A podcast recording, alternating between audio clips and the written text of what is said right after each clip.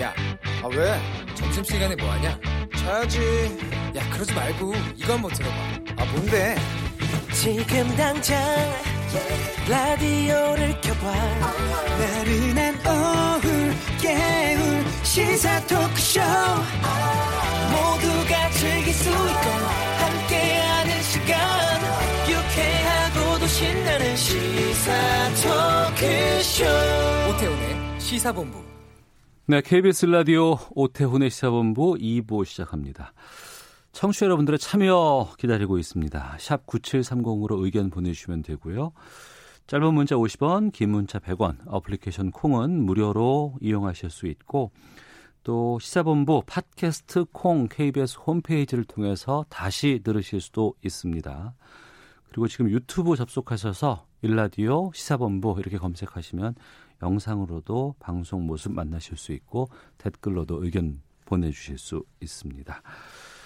자, 매주 수요일 2부에는 전문성과 현장성이 살아있는 고품격 범죄 수사 토크를 지향하는 아는 경찰이 있습니다. 김은배 전 서울경찰청 국제범죄수사팀장 나오셨습니다. 어서 오세요. 안녕하십니까. 예, 그리고 오늘 빨갛게 오셨습니다. 배상훈 전 서울경찰청 범죄심리분석관 자리하셨습니다. 어서 오세요. 안녕하세요. 안녕하세요. 아, 저희가 몇 번 다뤘었죠. 음, 화성 8차 사건. 이것은 이춘재가 대다수의 범행을 자백을 했지만 이 화성 8차는 모방 범죄로 그동안은 알려져 있었습니다. 저희도 이 화성 관련된 보도를 하면서 8차는 모방 범죄였습니다라고 저도 얘기를 한 적이 있었습니다. 그런데 이 윤모 씨, 그 당시의 범인이었던 윤모 씨의 범죄가 8차 사건의 범인도 윤모 씨가 아닌 이춘재라고 재수사 중인 경찰이 잠정 결론을 내렸습니다. 먼저 배상훈 교수께서 이 화성 8차 사건이 어떤 사건이었던 것인지 좀 짚어주시죠. 네, 기존에 이제 화성 연쇄살인 사건이라고 하면은 1986년 9월 15일부터 1차 사건이 벌어지고 10차 사건은 91년 4월 3일 이게 10차 사건이 10건의 것으로 한정해서 얘기를 하고 있고요. 그 86년부터 91년까지 91 5년간이네요. 예, 5년간. 그래서 예. 이 중간에 88년도에 어 88년 9월 16일에 어 태안읍 진안리에 있는 집에서 피해자 어 여중생인 이 어, 살해당하는 그 사건을 예. 이제 우리가 보통 이제 화성 8차 사건이라고 하는 거고 네.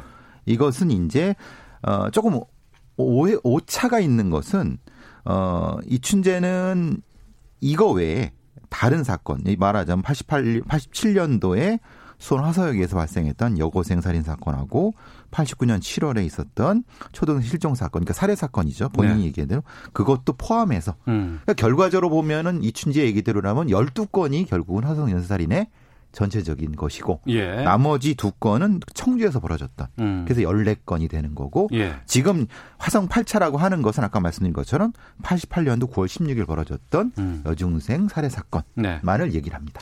화성 8차 사건은 이 화성 연쇄 살인 사건에서 최초로 범죄 인이 밝혀지고 잡은 거였지 않습니까? 그리고 이게 어 경찰에서 성과를 올렸고 검찰을 거쳐서 재판까지 돼서 확정이 됐습니다. 그런데 이번에 경찰이 재수사 과정에서 범인은 이 윤모 씨가 아닌 이춘재라고 잠정 결론을 내렸습니다. 이 이유는 무엇이었는지도 궁금하거든요. 그렇습니다. 그 당시에 그, 그 88년 9월 16일 날 바, 어, 사건이 발생했는데 네. 10개월 후인 89년 7월 25일 날 윤모 씨를 범인으로 특정해서 체포를 한 다음에 구속을 시키고 그리고 네. 법원에서라든지 다 인정을 받아서 형을 가서 어, 뭐야 무기징역 받았지 않습니까? 예. 그래서 끝났는데 그 윤모 씨가 계속해서 자기가 무죄라고 주장을 했었어요. 네. 그런데도 이제 남 믿질 않았죠. 그런데 그 알다시피 화성 사건에 밝혀진 이춘재 수감자가 음. 8차 사건도 자기가 했다고 자백을 해버린 거예요. 네. 그러니까 어 그러면 이게 진실이냐 허위냐를 따지기 위해서 이제 경기 남부청 형사들이 전담 수사반이 수사를 했는데 보니까 음. 이춘재가 말한 그 당시 상황을 보니까 그 이춘재 자백에서 피해자 집의 침입 경로라든지 네. 그 다음에 시신 위치라든지 음. 그 다음에 신체 특징이라든지 그러니까 범행 수법을 보니까는 아 윤모 씨가 말한 그 수법하고는 틀리고 또 어. 그리고 이춘자가 말한 게 그 당시에 그, 그 수사 기록에 사본이 있었거든요. 예, 예. 사진하고 맞춰 보니까 아 이건 이춘자가 진술하는 것이 거의 일치하구나 어. 싶었기 때문에 윤모 씨가 지금 현재 아직 확정 안 됐지만은 예. 아 그럼 무죄일 수도 있고 이춘재가 범인일 것이다라고 추정이 된 거죠. 그러니까 어. 실 사건 현장의 상황 예. 말하자면 뭐 현장 배치 음. 이건 뭐 저희들은 body posing이라고 하는데 시체 배치의 상황이 네. 윤 씨의 진술서 상으로 보면은 그거는 불가능한데 음. 이춘재의 진술상으로는 그게 충분히 가능하다는 겁니다. 아, 예. 그러니까 이춘재의 진술과 윤모 씨의 진술서를 보니까 예. 이거는 누가 봐도 이춘재의 진술이 현장 상황과 맞다는 겁니다. 음. 그리고 차기 상태 그리고 어 이 피해자를 묘사한 네. 이걸 프로파일러들은 감정 정보라고 하는데요. 네. 본인이 직접 시각적, 청각적, 촉각적으로 경험하지 못 하면 얻을 수 없는 정보를 이춘재는 얘기를 했고, 어. 그러니까 진술에서 그게 예, 다 예. 진술 녹화돼 있습니다. 예. 근데 윤 씨의 진술서에는 그게 전혀 없고 어. 매우 추상적이고 단지 어디 장소 뭐 시간 정도만 얘기돼 있고 행위만 돼 있는 거니까 예. 이건 윤 씨가 진짜 경험한 건지 의문이 나는. 어. 요건 제 말이 아니라 예. 국가수의 이 진술서 재감정이 돼서 나온 음. 요거의 결론에 따라서 어, 방기수 수사본부장이 네. 잠정 결론을 고기에 근거해 내렸다는 겁니다. 음.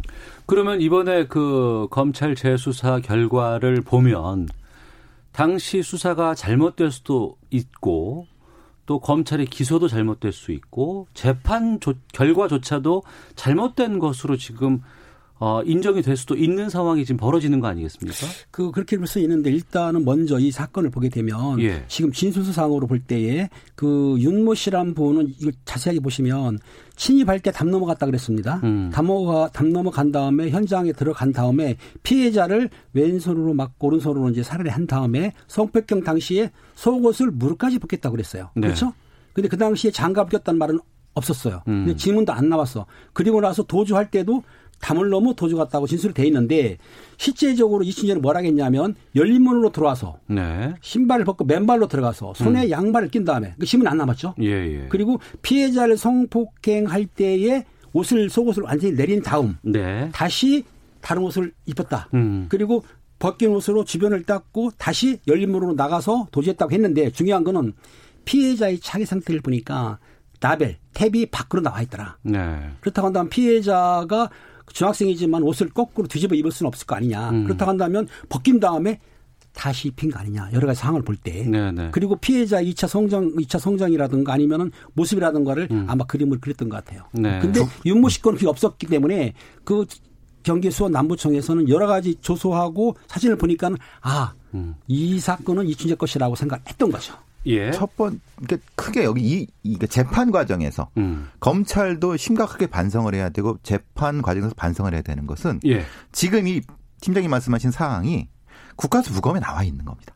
그 당시에. 예, 부검이가 부검 감정서에 써놓은 겁니다. 예. 즉 말하자면 이거는 맨손으로 살해할 수가 없는 거고 어. 무엇인가에 표피박탈은이 있다고 얘기하고 예. 그럼 그건 뭐냐면 그러니까 맨손으로 살해한 것이나 뭔가 낀, 낀 부분 음. 그런데 그거 그 상황이 윤 씨의 진술서에 안 나와 있는 거예요. 그러니까 진술서를 가지고 재판을 하고 진술서와 부검 감정서를 같이 보는 판사나 검사의 입장이면 하나는 안 봤다는 거예요. 어. 아니 하나를 무시했거나 예. 그 부분에 대한 정확한 왜 그럼 이걸 상 그러니까 같은 재판에서도 상반되는 두 증거를 왜 그렇게 판결했는지에 대한 거를 음. 그러니까 그럼 결국 앵커 말씀하신 것처럼 이건 재판도 문제가 있는 거예요. 네, 네. 그러니까 네. 그것 어. 때문에 윤 씨의 주장이 지금 어. 이제 억울하다고 주장하는 타당할 수 있다는 거예요. 청취자 하나하나 4, 2번 쓰시는 분께서 그렇다면 당시 이 사건을 수사했던 경찰과 검찰을 다시 수사를 해서 잘못을 좀 물어야 하는 거 아닐까요? 라는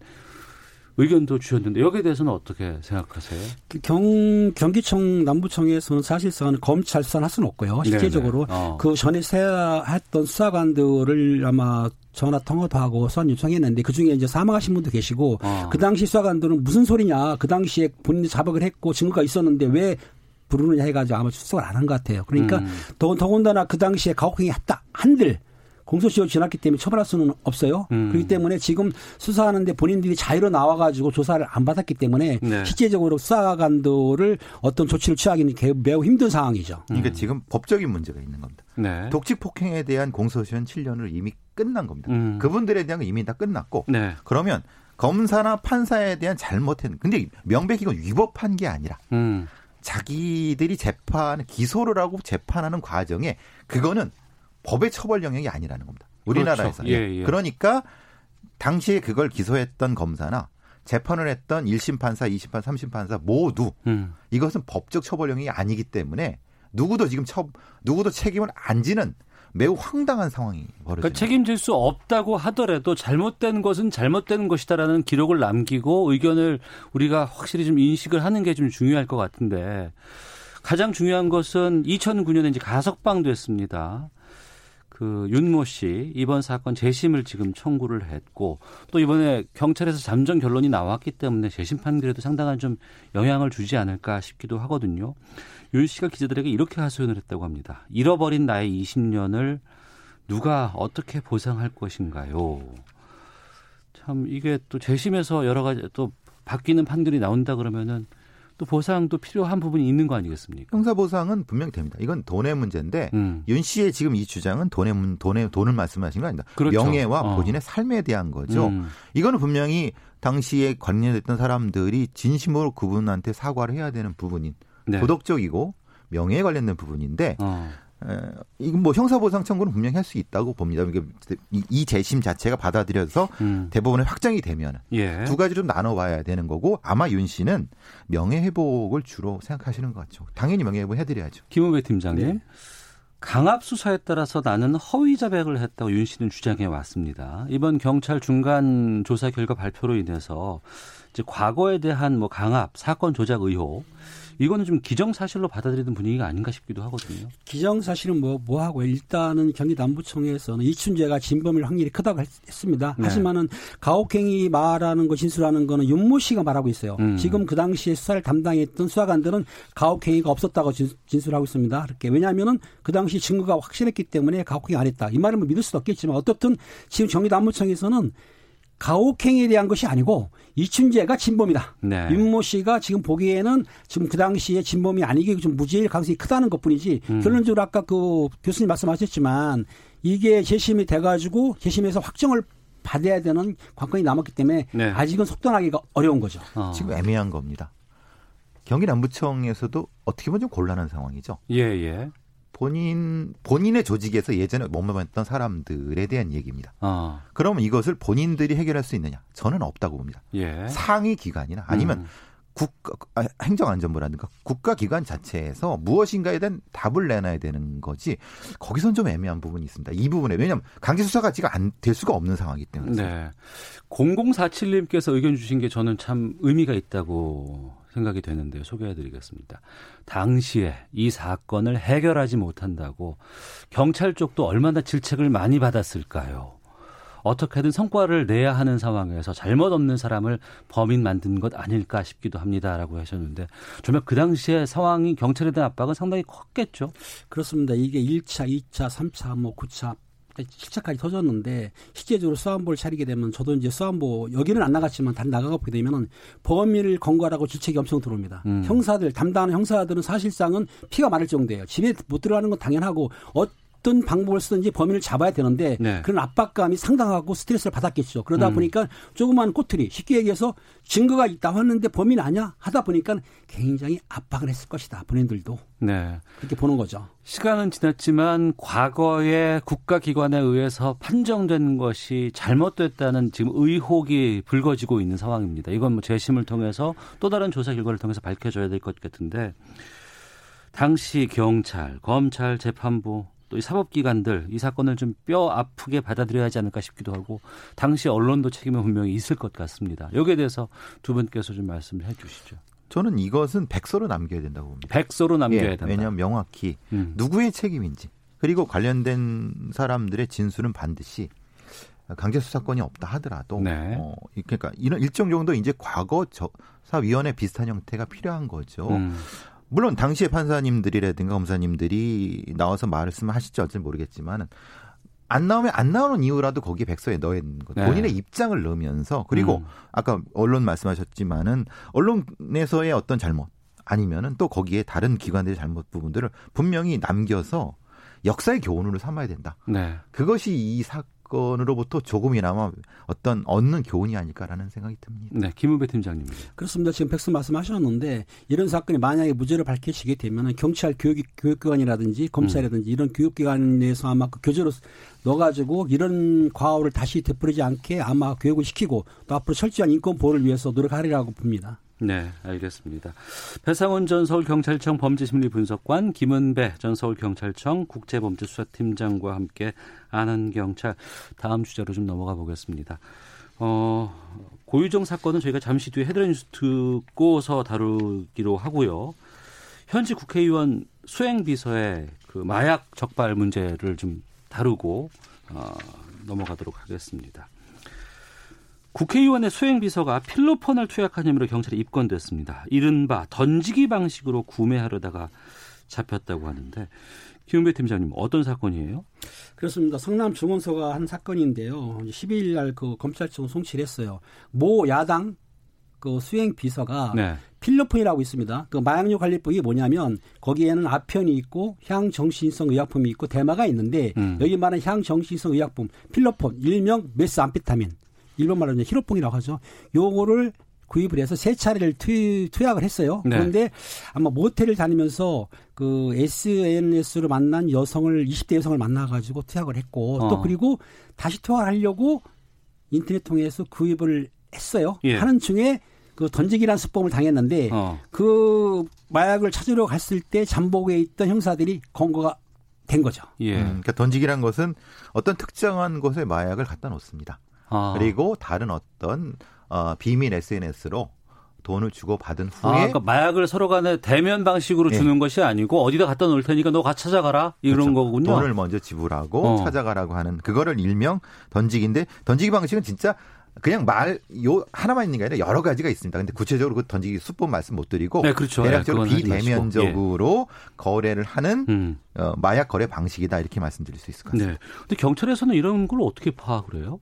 경찰은 이제 마약 수사관들이 있습니다. 있는데 실제적으로 마약 투약하는 것을 우리가 보지는 못하죠. 음. 그런데 판매차 같은 경우에는 인터넷을 주든지 아니면 첩보원이 있습니다. 첩보원이 제보를 하기 때문에 네. 아마 성남 중원소 같은 경우도 지금 아마 그 수법에 대해서는 말 안 했겠지만 아마 제보를 받았을 거예요. 음. 그러니까 이 아까 말씀한 던지기 수법 만나서 주는 게 아니고 안 만나고도 마약을 판매할 수 있으니까 그렇다고 한다면은 그 마약을 판매하는 판매자의 측근이 연락을 했기 때문에 네. 첩보를 입수했고 어느 장소를 알 수, 왜냐하면 판매자가 어느 장소에 갖다 놨을 거 아니에요. 음. 그럼 기다리고 있다가 그 마약을 가지러 온 사람을 공개했기 때문에 아마 그 제보자를 통해서 첩보를 입수해가지고 건거하지 않았나 싶습니다. 네. 중간 판매책들은 경- 경찰이 웬만하면은 어.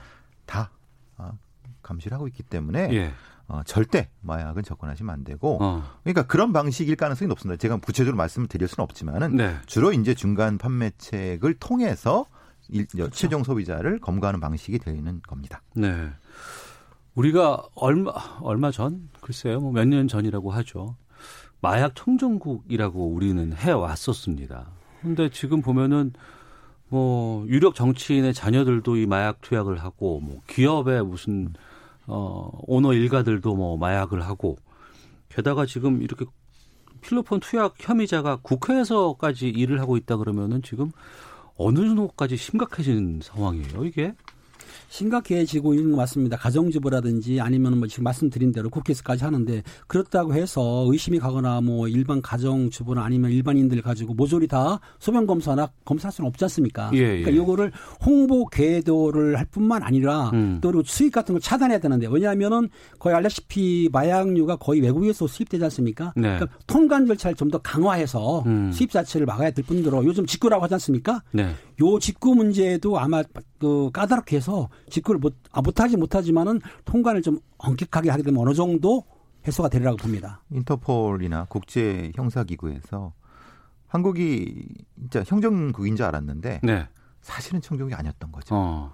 그러니까 너무나도 은폐된 마약에 대한 수요 공급이 이루어지고 오히려 예전에는 한국은 이제 경유지였었습니다. 예. 말한 중국 마약이 한국을 통해서 일본으로 가거나 어. 이런 경유지였었는데 이제 최종 소비지가 된다는 겁니다. 예. 이건 매우 심각한 거거든요. 예. 10만 명당 몇 명의 기준이 있는데 우리나라에서는 그건 의미가 없다. 음. 왜냐하면은 일, 그냥 마약 자체가 문제나 마약류, 음, 유사마약도 많다면서요. 유사마약이죠. 예. 네. 특히 이제 어, 제보로 뭐 얼마 전에 그 됐던 그 액상 대마 같은 음. 형태 그리고 아니면 프로포폴 같은 형태의 그 어떤 대단한 큰 소비처가 되기 때문에 네. 그런 부분에 대한 어떤 좀 전방위적인 전담 부서라든가 대응치 아까 팀장 말씀하시는 그런 방안이 나와야지 지금 같은 일종의 수공업적인 대응 방향으로는 지금 감당 못한다. 라고 하는 게 전문가들이 이 마약을 담당하고 검거한다거나 예. 아니면 관리하는 부서의 인력은 지금 상당히 많이 늘어야 되는 상황 아닌가 싶거든요. 이제 마약 수사관들이 늘은 건 맞아요. 왜냐하면 서울청에도 마약 수사 전담팀이 있어요. 예. 제가 근무할 때도 우리 국제범죄수사대에도 마약 전담을 하고 있거든요, 사실은. 음. 하지만 그 인원은 부족한 건 맞고 또 검찰에도 마약 수사관이 있어요.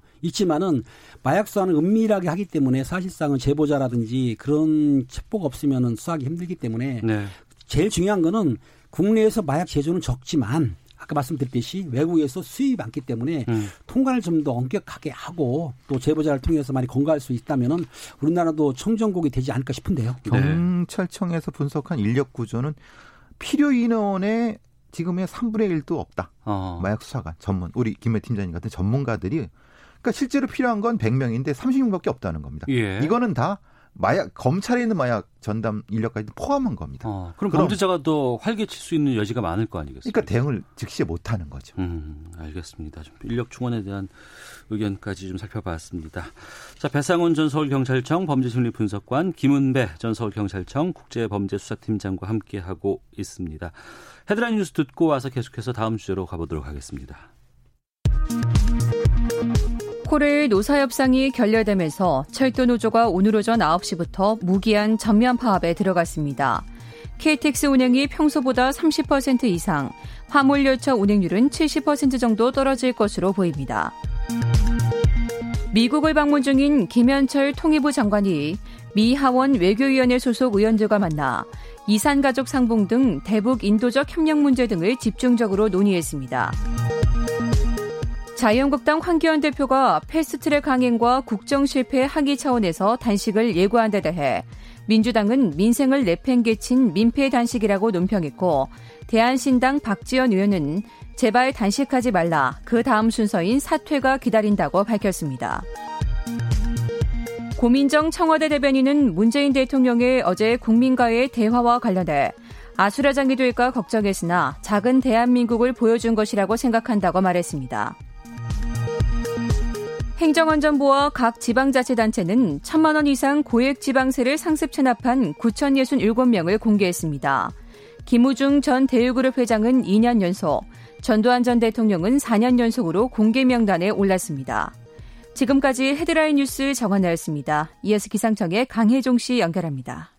네, 먼저 미세먼지 정보입니다. 오늘 미세먼지 농도는 전국에 보통 내지 좋음 단계를 보이겠고 내일도 대기는 꽤 청정할 걸로 예상됩니다. 약 1시 30분인데요. 낮 기온이 서울의 경우 3.2도에 머물러 있습니다. 일사가 약한 편입니다. 오늘 한낮에 서울 6도에 머물겠고 강릉 10도, 대전 전주 9도, 대구는 10도의 낮 기온이 예상되고 있습니다. 그래도 일교차가 상당히 큽니다. 건강 관리에 유의하셔야겠습니다. 내일부터는 볕이 조금씩 조금씩 강해질 걸로 보여지고 아침에는 내일까지 영하권을 유지하는 곳이 많겠습니다. 오늘 전국이 맑겠고 내일도 맑겠습니다. 내일 오전에 가끔 구름이 많이 끼겠고 이 같은 패턴은 모레까지도 이어질 걸로 보여집니다. 참고로 모레 서울의 낮 기온 16도까지 오르면서 일사가 강해질 걸로 예상됩니다. 내일 아침 기온은 서울 영하 1도, 낮 최고 기온은 서울 영하 9도 등으로 오늘보다 기온이 많이 오르겠습니다. 현재는 풍랑특보가 발효 중인 해역이 꽤 있습니다. 동해 먼바다 쪽이라든가 제주 남쪽 먼바다 주의하셔야겠고요. 건조특보 발효 중인 영동지방 화재 예방에 유의하셔야겠습니다. 지금 서울의 기온은 3.2도, 습도는 20%입니다. 날씨였고요. 다음은 이 시각 교통 상황 알아보겠습니다. KBS 교통정보센터의 박소영 씨입니다. 사고로 정체가 심한 곳들이 있는데요. 중부고속도로 하남 쪽으로 모가 정류장에서 사고가 있었습니다. 이 처리 작업은 끝났지만 일죽부터 7km 구간 정체가 심하고요. 남이 쪽으로도 같은 구간 모가 정류장에서 사고가 있었는데요. 이 처리 작업은 끝났지만 마장부터 정체가 여전합니다. 중부 내륙간 고속도로 양평 쪽으로 여주 분기점 부근에서도 조금 전 사고가 발생했습니다. 한 개 차로를 막고 이 처리 작업을 하고 있어서 뒤로 3km 구간 정체가 심하고요. 경부고속도로 부산 쪽으로는 옥산 부근에서 작업 여파를 받고 있습니다. 서울 시내 간선도로에서는 강변북로 구리 쪽 한강대교 부근에서 4차로를 막고 작업을 하고 있는데요. 성산부터 30분 넘게 걸리고 있습니다. 또 올림픽대로 잠실 쪽 동작 부근에서도 역시 작업을 하고 있어서 여의 하류부터 밀립니다. KBS 교통정보센터였습니다.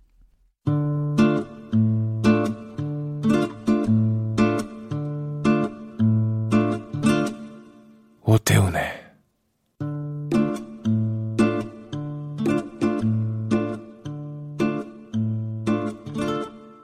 시사본부 네, 아는 경찰 듣고서 특히 이춘재 그리고 그 재심 관련해서 많은 분들이 의견을 보내주고 계시는데 소개해드리고 다음 주제로 가겠습니다. 6802님, 억울하게 누명을 쓰고 옥살이 하신 분의 인생을 돈으로 보상할 수 있을까요? 명예를 회복한들 청춘을 되돌릴 수 있을까요? 누구에도 죄를 물을 수 없다는 것이 더 답답합니다. 6669번님, 이렇게 이춘재가 범인이다. 결론 내면 끝입니까? 전 경찰 조직이 반성하고 진지하게 사과해야 할 일입니다. 라고 의견도 보내주셨습니다. 다음 주제로 가겠습니다. 법원이 고유정의 의붓 아들 살해 사건을 진행 중인데 전 남편 살해 사건 재판과 이것을 병합 심리하기로 했습니다.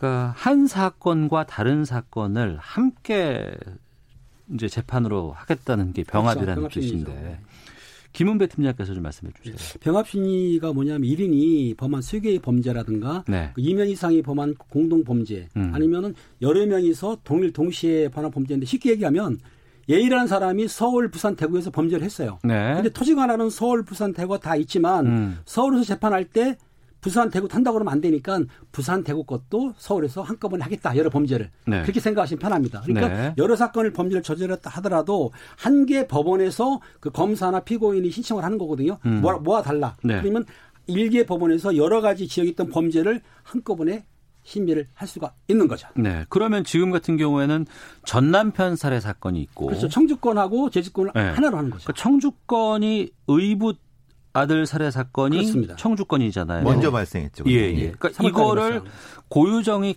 두 범죄를 다 저지른 것으로 보고 지금 병합한다는 의미로 이해를 해도 될까요? 그렇죠. 그러니까 말하자면은 어 뭐 그걸 이제 물론 기소된 것은 음. 살인 혐의로 기소가 됐기 때문에 네. 그 검사의 기소 내용이 그런데 이 사건을 봤을 때 두 사건은 연결성이 있다. 음. 그것이 기본 되는 거고 가장 병합의 핵심은 네. 어쨌든 피고인의 이익과 증거 조사의 합리성 이 두 가지가 크게라고 본다고 얘기하더라고요. 말하자면 어. 증거조사라고 하는 것이 이거 진행되면서 A란 사건과 B란 사건이 사실은 연결될 수 있다고 하면 네. 병합심리하는 게 맞는 거고 예. 만약에 별개라고 하면 병합심리 안 되는 거죠. 음. 그러니까 아까 말씀하신 것처럼 이거 한 사람이 했지만 여러 가지 연결성이 있다고 하면은 하는 게 맞는 건데 네. 지금 아마 재판부는 음. 그 부분에 대해서 물론 여러 가지 판단했지만은 그 상황을 본 것 같습니다. 네, 제주에서 벌어진 살인 사건 의 경우도 상당히 좀 잔혹하고 많은 고민들이 좀 있었고 뭐 시신도 발견이 되지 않았다 막 그래서 많은 국민들이 충격에 빠졌었는데 이게 지금 의붓아들 살인 사건까지도 고유정의 범행으로 인정이 된다 그러면 이건 연쇄 살인 가능성도 있다고 봐야 할까요? 어떻습니까? 그렇습니다. 만약에 지금 3월 1일 날 발생한 의붓아들을 사망했지 않습니까? 그 당시에 네. 뭐그 침대에 누워 있는 의붓아들을 뒷머리 눌러서 살해했다고 지금 검사는 기소를 그렇게 하고 있어요. 그렇다고 음. 한다면은 아, 병합심리도 그렇지만은 재형도 네. 지금 대법원 향형 기준 교수님 아시겠지만은 2인 이상을 살해했을 경우는 사형도 선고가 가능은 하기 때문에 음. 검찰에서는 고유정 그 피고인에 대해서 더 강하게 처벌하기 위해서 아마 병합심리도 하는 거고 네. 아까 교수님 얘기했지만은요 청주에서 따로 심판할 필요가 없어요 심리할 어. 필요가 없어요 그러면 고유정 뭐야 피고인 또 가야 되잖아 거기 거서 그러니까 예, 한꺼번에 예. 하는 건 맞는 건데 두 개가 연관성이 있기 때문에 관련성이 있는 범죄이기 때문에 그렇다면은 아마 재판장에서도 심리도 또 치울 것 같고 또 형도 중하게 낼 가능성이 있다고 보시면 됩니다. 검찰에서는 아까 팀장 말씀하신 것처럼 이건 연결성이 있다. 그러니까 연결성이 있다. 일종의 두 건 이상을 했기 때문에 사형도 구형할 수 있고 음. 사형도 선고받을 수 있 게 하기 위해서 검찰에서는 한 거고 네. 그럼 변호 그러니까 피고인 쪽에서도 병합심 요청한 겁니다. 아 피고 쪽에서도 예. 그럼 한쪽은 아니, 아닌 것이 좀 합리적으로 설명이 될 수 있는데 피고인 쪽도 주장한 건 왜 그러냐? 그럼 아마 고의정 쪽에서는 이것이 그러니까 본인이 주장한 대로 음. 말하자면 본인이 전 남편을 죽이게 된 것이 본인 주장입니다. 현 남편과의 갈등, 현 남편에 의해서 세뇌되고 종속된 것 때문에 사건이 연결됐다라고 주장하는 걸 입증하기 위해서 음. 병합해 달라. 네. 라고 하는 거기 때문에 둘 다 요구했기 때문에 재판부에서도 고민을 했지만은 병합인 음. 것 같습니다. 병합은 둘 다 뭐 검찰 측 그리고 이제 변호사 측 네. 다 하겠다고 요청을 한 것이고 하지만 의도는 다 각각이 다른 것이네요. 다르죠. 예. 예. 지금 그 의부다들 살인 사건 있지 않습니까? 이거는 그동안 계속해서 일관되게 부인해 왔었고 또 그 전에 이 사건이 발생을 했을 때도 사고사로 처리가 됐다면서요? 그 당시에는 정확하게 수사를 됐기 예. 때문에 그 아마 사고사로 처리가 됐는데 이번에 이제 그 현 남편이 음. 의문을 제기하고 고소했지 않습니까? 네. 그 수사를 다시 해보니까는 실질적으로 현 남편의 혈액에서도 졸피, 어, 수면제 성분이 나왔고 음. 나왔습니다.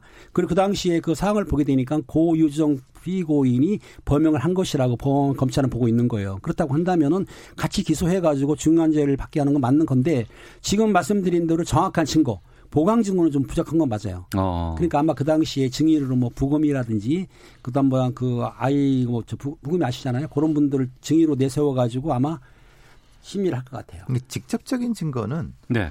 사실 없는 것 같습니다. 아, 그 청주에서 의부다들 예. 살인 사건에 예. 대한 저- 직접적인 예. 증거는 아직 정황 없다. 증거로는 예. 정황 정보는 일정 정도 여러 가지 확보한 것이 음. 당시에 이제 어 고유정이 그 깨어 있었다는 그 저기 휴대폰 사용 기록 기록 그리고 검색 기록 그 다음에 숙면 유도제 처방 기록 그리고 어 동기와 연결될 수 있는 SNS 기록 등등을 봤을 때 연관성 분명히 있는 것 같다. 네. 근데 직접적으로 제시할 증거 부분은 그러니까 이제 부검이의 어떤 감정 증언 정도와 이런 건 있는데 그것만 가지고 이 엄격해야 돼 엄격하게 판단하는 네. 형사 재판의 살인을 유죄로 할 수 있느냐 음. 그건 재판부의 심증에 달린 달린 것 같습니다. 그러면 그 제주 펜션에서 그 전 남편을 살해한 것도 지금 시신이 없고 그렇죠. 지금 이 그 청주에서 의부다들 살인한 정황도 지금 정황 증거만 있을지 결정적인 증거가 없다 그러면은 두 사건 다 이 부분이 고민이 되겠네요. 그 고민을 이제 고유정 측 변호사는 이용하는 거죠. 왜냐하면 이용한다. 둘다 없지 않습니까? 아, 그러니까 지금 이제 어쨌든 저 제주도의 전 남 편 살인 사건은 어, 혈흔 패턴 분석이라든가 여러 증거기 때문에 그 부분은 아무래도 제가 보기에는 음. 유죄 가능성이 높은데 네. 지금 이 상황은 단순히 유죄 가능성이 문제가 아니라 예.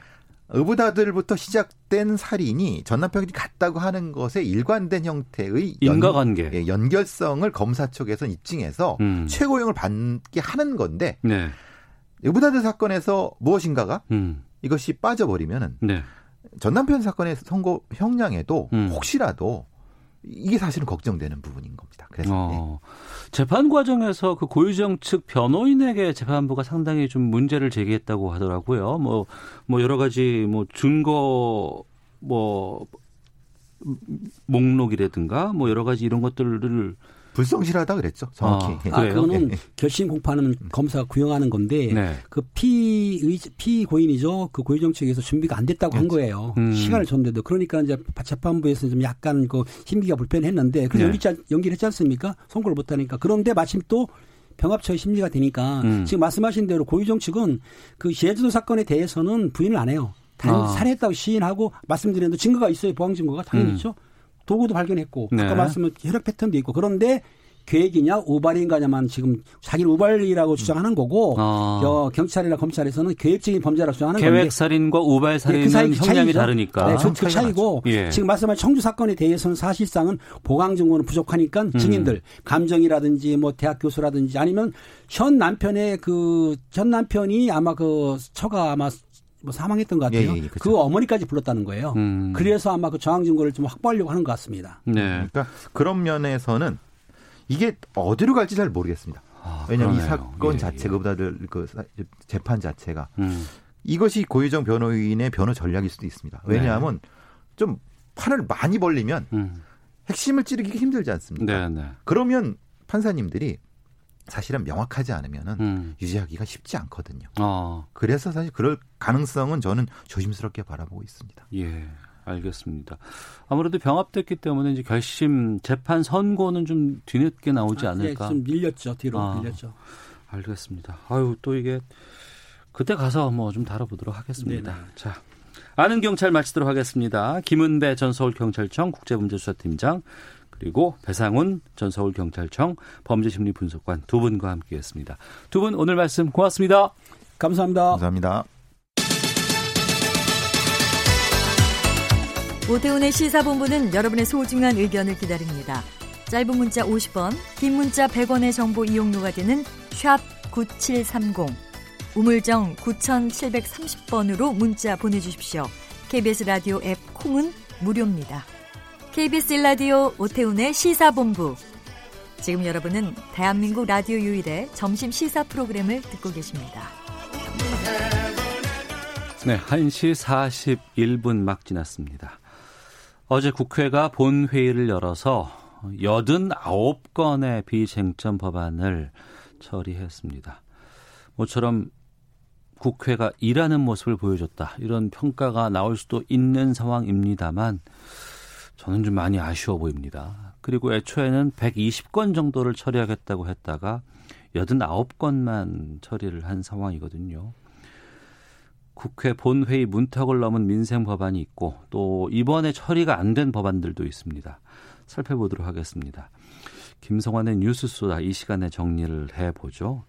KBS 일라디오 저녁을 책임지는 시사의 진행자 시사평론가 김성환 씨와 함께하겠습니다. 어서 오세요. 네, 안녕하세요. 네. 이번에 법안 처리한 게 얼마 만인가요? 국회가? 글쎄요, 잘 기억도 안 나요. 솔직히 말씀드리면은. 그렇죠. 네, 네. 법안 통과했다고 하는 얘기가 거의 들어본 적이 없어서 음. 올 한해 뭐 계속 국회 보이콧이다 뭐다 그래서. 역대급이다라는 얘기는 참 많이 들었던 것 같아요.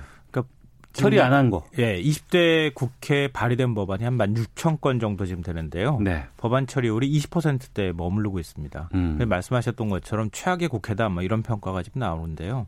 물론 뭐 국회의원이 그 의정 활동을 하는 게 단순히 법안 심사, 법률안 심사하고 뭐 재개정 이런 문제만 있는 것은 아니지만 네. 그렇다 하더라도 본연의 역할에 좀 집중해야 되는 거 이게 아니냐. 주 업무죠. 네. 예. 뭐 그런 이제 비판은 나올 수밖에 없는 상황입니다. 음. 그러니까 120개 처리하겠다고 했는데 어제 처리된 건 89건밖에 안 됐어요? 네.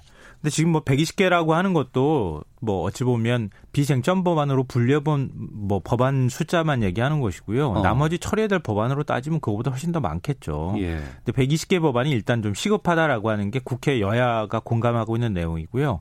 그 중에 이제 합의가 안 되거나 음. 아직까지 법안 심사 소위나 이런 거 통과하지 못한 법안들이 상당히 많이 남아 있고 어제는 그나마 그래도 서로 간에 동의가 되고 어, 뭐, 이 법사위까지 어느 정도 통과한 그 법안들 한 89건 정도가 통과가 된 겁니다. 그 어려운 과정 속에서도 그나마 빛을 본 네. 통과된 법안들은 어떤 법안들이 있어요? 어, 대표적인 게 소방직 국가직화 문제죠. 이것도 참 오래됐어요. 한 8년 정도 된 법안입니다. 예, 예. 그동안에 아마 잘 아실 거예요. 소방관 하면은 가장 먼저 떠오르는 이미지. 음. 다 낡고 해진 장갑. 네. 또 그 장갑마저도 자기가 샀다. 어, 맞아요. 예. 이 지자체가 그 예산이 충분하지 않기 때문에 뭐 어떤 지자체는 사주고 어떤 지자체는 안 사주고 그럼 국민 안전은 그러면은 지자체에 따라서 달라지는 거냐 이런 비판이 있었는데요. 이 소방직 국가직화를 통해서 그런 문제가 어느 정도 해소될 수 있게 됐다 이렇게 볼 수 있습니다. 네. 그러니까 국가직화와 관련한 법안이 6개가 있었고요. 음. 또 소, 소방 복합 치유센터 건립을 위한 법률안이 또 별도로 있었습니다. 네. 그래서 7개 법안이 통과가 됐고요.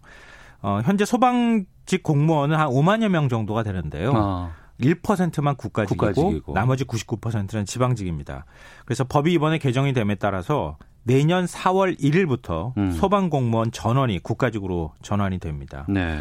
근데 소방직이 국가직이 되면 일단 뭐 강원도 산불에서 보셨던 것처럼 이걸 굳이 뭐 대응하라고 해서 각 지자체별로 다 모으십시오. 소방관들을 또 장비 다 모으십시오. 이렇게 할 필요가 사실은 없어요. 어.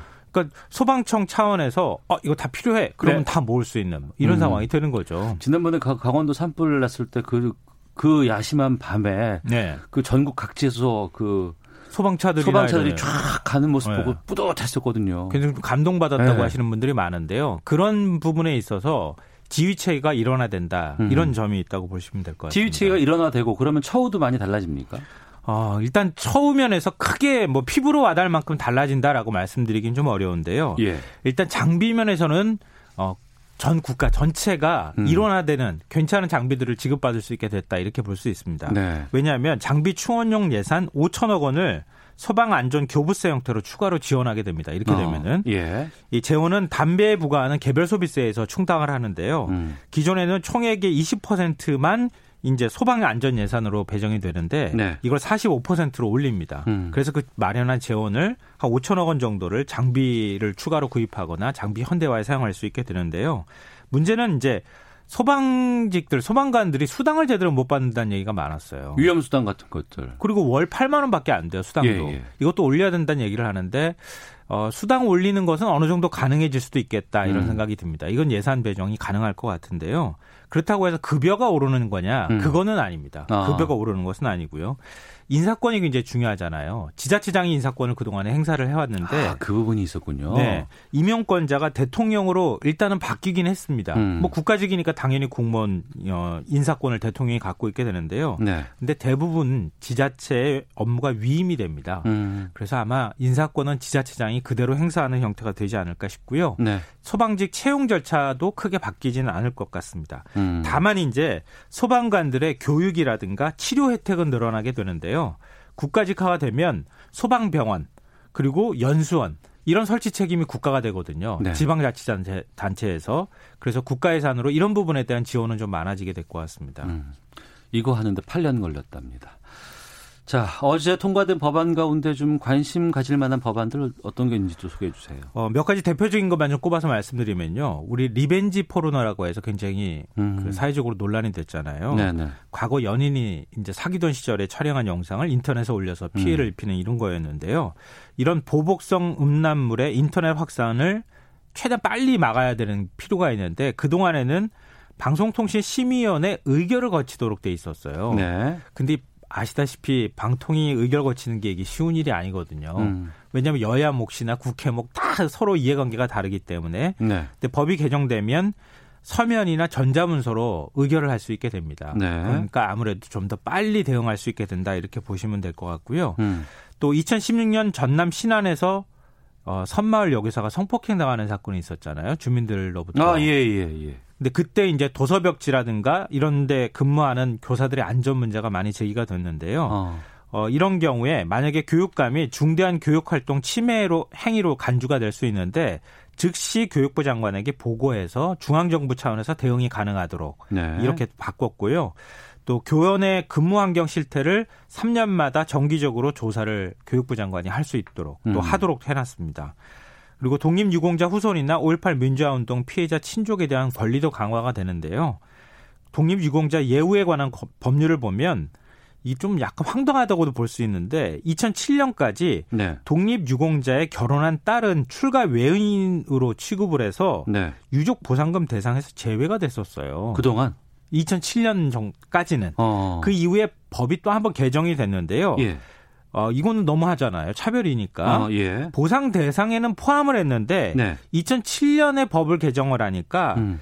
2007년 이전에 사망했을 경우엔 그러면 어떻게 되는 거냐. 어. 그래서 그 자녀는 유족 보장 보상금을 받을 수 없었는데 이번에 법을 다시 개정해서 2007년 이전에 결혼한 딸의 손자 그러니까 유공자의 손자가 되는 것이죠. 그런 경우에도 보상을 받을 수 있도록 음. 어, 바꿨습니다. 그 5.18 민주화운동 진상규명 특- 특별법 이건 어떻게 됐어요?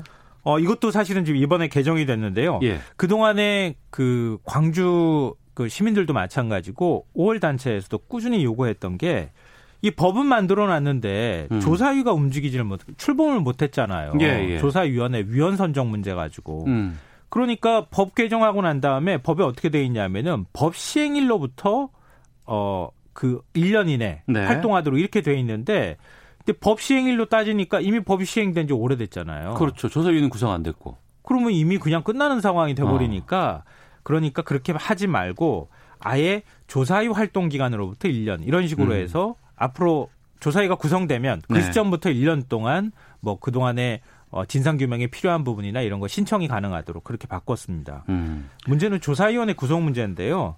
자유한국당이 추천한 위원 자격을 두고 논란을 빚었었잖아요. 네. 그러니까 올해 2월 문재인 대통령이 권태호 전 한미연합사 특수작전 처장 이동욱 전 월간조선 기자를 임명을 거부하는 일이 있었는데 네. 아, 자유한국당이 일주일 전에 이동욱 전 기자의 경력을 보완해서 재추천을 하고 아, 경력 보완해서. 네, 이종협 예비역 소장을 새로 추천했습니다. 이거는 음. 이전에 법 개정이 한 번 또 있었어요. 네, 네. 군 경력 20년 이상인 경우에는 아, 추천이 그랬었죠. 가능하도록. 예, 예. 그래서 이번에 제가 이런 분위기로 볼 때는 조사위원회 출범이 조만간 이루어질 것 같다라고 보입니다. 참 이것도 오래 걸리네요. 예. 문희상 국회의장 국민들 눈에는 아직도 부족하다. 마지막까지 민생 법안 처리에 최선을 다해달라라고 당부하기도 했는데 국회 문턱을 넘지 못한 그 비쟁점 법안이라고 분류됐던 것들 네. 민생 법안들 어떤 것들이 있습니까? 이 하나하나 정말 중요한 법들이 지금 통과를 기다리고 있는데요. 이른바 민식이법, 음. 포항지진특별법, 데이터 3법, 탄력 근로제 기간 연장을 담은 근로기준법, 일본 수출 규제에 대응하기 위한 소재 부품 장비 특별법, 택시 플랫폼 상생안을 담은 여객 자동차 운수사업법, 택배 노동자의 법적 지위와 처우를 규정한 생활 물류 서비스 살- 산업발전법, 뭐 이런 등등 어, 법안들이 좀 기다리고 있는 상황입니다. 네. 많은 국민들이 바꿔야 된다, 해야 된다라고 요구하는 내용들이지만 법안이 안 바뀌어 가지고 이게 처리되지 못한 일들이 많이 있었거든요. 그럼요. 이 네. 부분들을 좀 짚어볼까 하는데 어제 국민과 대화에서 이제 문재인 대통령 첫 질문자로 고 김민식 군의 엄마 아빠가 나서서 막 눈물로 호소를 했습니다. 이 네. 민식이법이잖아요. 네, 맞습니다. 그러니까 지난 9월 충남 마산의 한 초등학교 앞 어린이 보호구역에서 어, 고 김민식 군이 이제 9살인데요. 교통사고로 숨지는 일이 있었거든요. 근데 어린이 보호구역이잖아요. 네. 근데 시속 30km나 40km로 속도가 제한돼 있는데 이거 안 지킨다는 거예요. 음. 그러니까 이런 스쿨존에 과속 단속 카메라를 설치하고 만약에 여기서 사고가 발생했을 때 사망 사고가 특히 발생했을 때 최소 3년 이상 징역형에 처하도록 처벌 수위를 높이도록 하는 법안입니다. 네. 근데 국민가에 대해서도 기억하시겠지만 민식군의 어머니가 또 다른 아이들 이름 여러 명을 불렀거든요. 근데 어린이 안전과 관련된 법안이 다 거기에 관련돼 있는 겁니다. 어린이 통학 차량 신고 대상을 넓혀서 안전을 강화하자는 태호 유찬이법, 이 주차장 안전관리자의 책임을 강화한 하준이법, 어린이 통학버스에 CCTV를 설치도록, 설치하도록 한 한음이법, 음. 사고를 당한 어린이의 응급조치를 의무화한 해인이법 이게 다 거기에 해당이 되는 거예요. 네. 이게 지금 다 지금 발의만 돼 있고 법안 통과가 안 돼 있는 상황이거든요. 그러니까 시민단체 정치하는 엄마들이 민식이법과 관련해서 아마 조사를 한 것 같은데요. 네. 국회의원들한테 법안에 동의하는지 이걸 다 일일이 전달을 했대요. 음. 의사표 어떤 생각을 갖고 있는지 확인하기 위해서 정의당은 의원 전원이 6명이 동의를 했고요. 네. 민주당은 49%, 음. 자유한국당은 단 6%만 이 법안에 동의를 했다고 합니다. 어. 그래서 어린이 안전에 너무 무관심한 거 아니냐 국회의원들이 뭐 이런 네. 비판이 나옵니다. 포항 지진 특별법은 이게 지금 왜 안 되는 거예요? 제가 예상컨대 통과가 될 가능성이 있는 법안으로 꼽자면 이게 이제 예, 예. 뭐 통과될 가능성이 있는데요. 언제 지진이 났었는데 이게? 그러니까요. 그것도 사실 좀 답답한데 예. 나중에 이제 책임 주체가 어디냐 이게 이제 규명이 됐잖아요. 어. 근데 그거 그러고 난 다음에 그게 확인이 됐으니까 이제 보상을 하느냐 마느냐가 문제가 된 거예요. 포항 지진은 지열 반전소 영향 때문이다라는 건 나왔잖아요. 예, 그건 확인이 됐으니까. 예. 근데 이게 보상이냐 지원이냐 보상 지원이냐 이 표현 문구 때문에 지금 싸우고 있는 거예요. 가차 보상 지원 보상 어? 지원인 보상이냐 지원이냐 보상 지원이냐 다 달라요? 다 다릅니다. 이게 왜 어. 그러냐면은요. 사실 굉장히 단순한 문제 같지만 예. 포항 지진을 이 폭발시킨 지열 발전소가 촉발시킨 지열 발전소가 정부의 연구 사업 지원을 한 사업이니까 예. 자유한국당이나 야당 의원들은 보상이라는 말을 명문화해서 정부가 예산 지원을 해야 한다. 음. 보상이 들어가면 예산 지원이 따라가는 거니까요. 네. 근데 정부는 입장이 좀 다릅니다.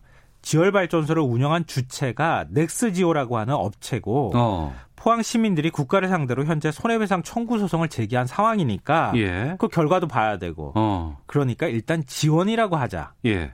이렇게 하는 거예요. 그럼 예산 들어가는 게 아무래도 범위가 적어질 수 있잖아요. 음. 그러니까 이제 반발이 있는 거고요.